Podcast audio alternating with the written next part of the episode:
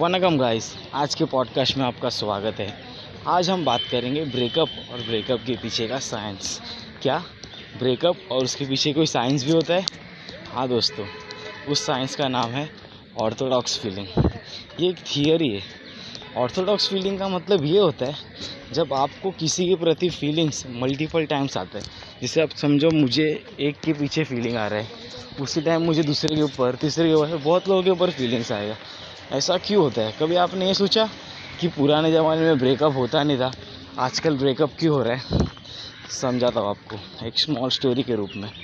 एक लड़का था और एक लड़की थी। दोनों एक दूसरे के से बहुत प्यार करते थे, एक दूसरे के साथ रहते भी थे। एक दिन अचानक क्या हुआ, उनके बीच में झगड़ा होने लगा। बहुत बार झगड़ा होने लगा, हर 2 दिन, हर 3 दिन में झगड़ा होने लगा। तो वो एक दूसरे से स्लो वो प्यार चिड़ में बदलने लगा। अब यही अगर पहले ज़माने में होता तो आपको और मुझे दोनों को पता है कि हमें पहले ज़माने में हम कैसे भी बात करके वो चीज़ को निपटा देते थे। लेकिन आज की जो जनरेशन है वो ऐसी बिल्कुल भी नहीं है। पहले ज़माने में हमारे पास ऑप्शंस नहीं था। जैसे हमें पता था कि हमें अपने माँ बाप ने जो बोला है हमें उनसे ही शादी करना है, और पहले ज़माने में हम ज़्यादा घूमते मिलते भी नहीं थे लोगों से। ऑर्थोडॉक्स फीलिंग कब क्रिएट होता है? जब आप बहुत सारे लोगों से मिलेंगे। अब समझो मेरी गर्लफ्रेंड के साथ झगड़ा हो गया, ठीक है, या गर्लफ्रेंड का मेरे साथ झगड़ा हो गया। अब इस केस में क्या होता है, अब मुझे पता है कि उसमें ये चीज़ गलत है कि वो मेरे से झगड़ा करती रहती है या वो मेरे से झगड़ा करता रहता है।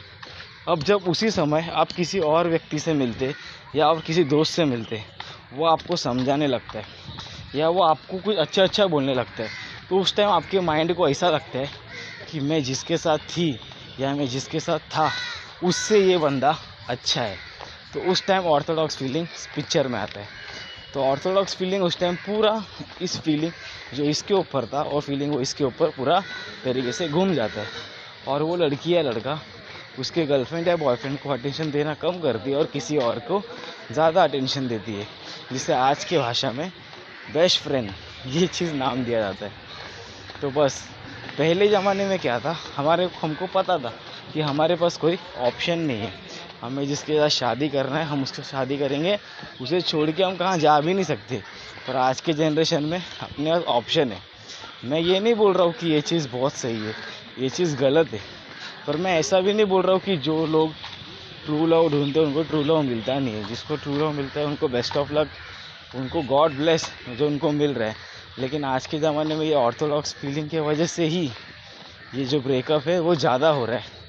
बस यही था ब्रेकअप और उसके पीछे का साइंस। होप आपको ये पॉडकास्ट पसंद आया हो और आपको थोड़ा सा छोटा सा एक नॉलेज मिला रहे। तो एज़ यूजुअल पॉडकास्ट सुनिए और मन में थैंक यू बोल दीजिए। Okay, bye.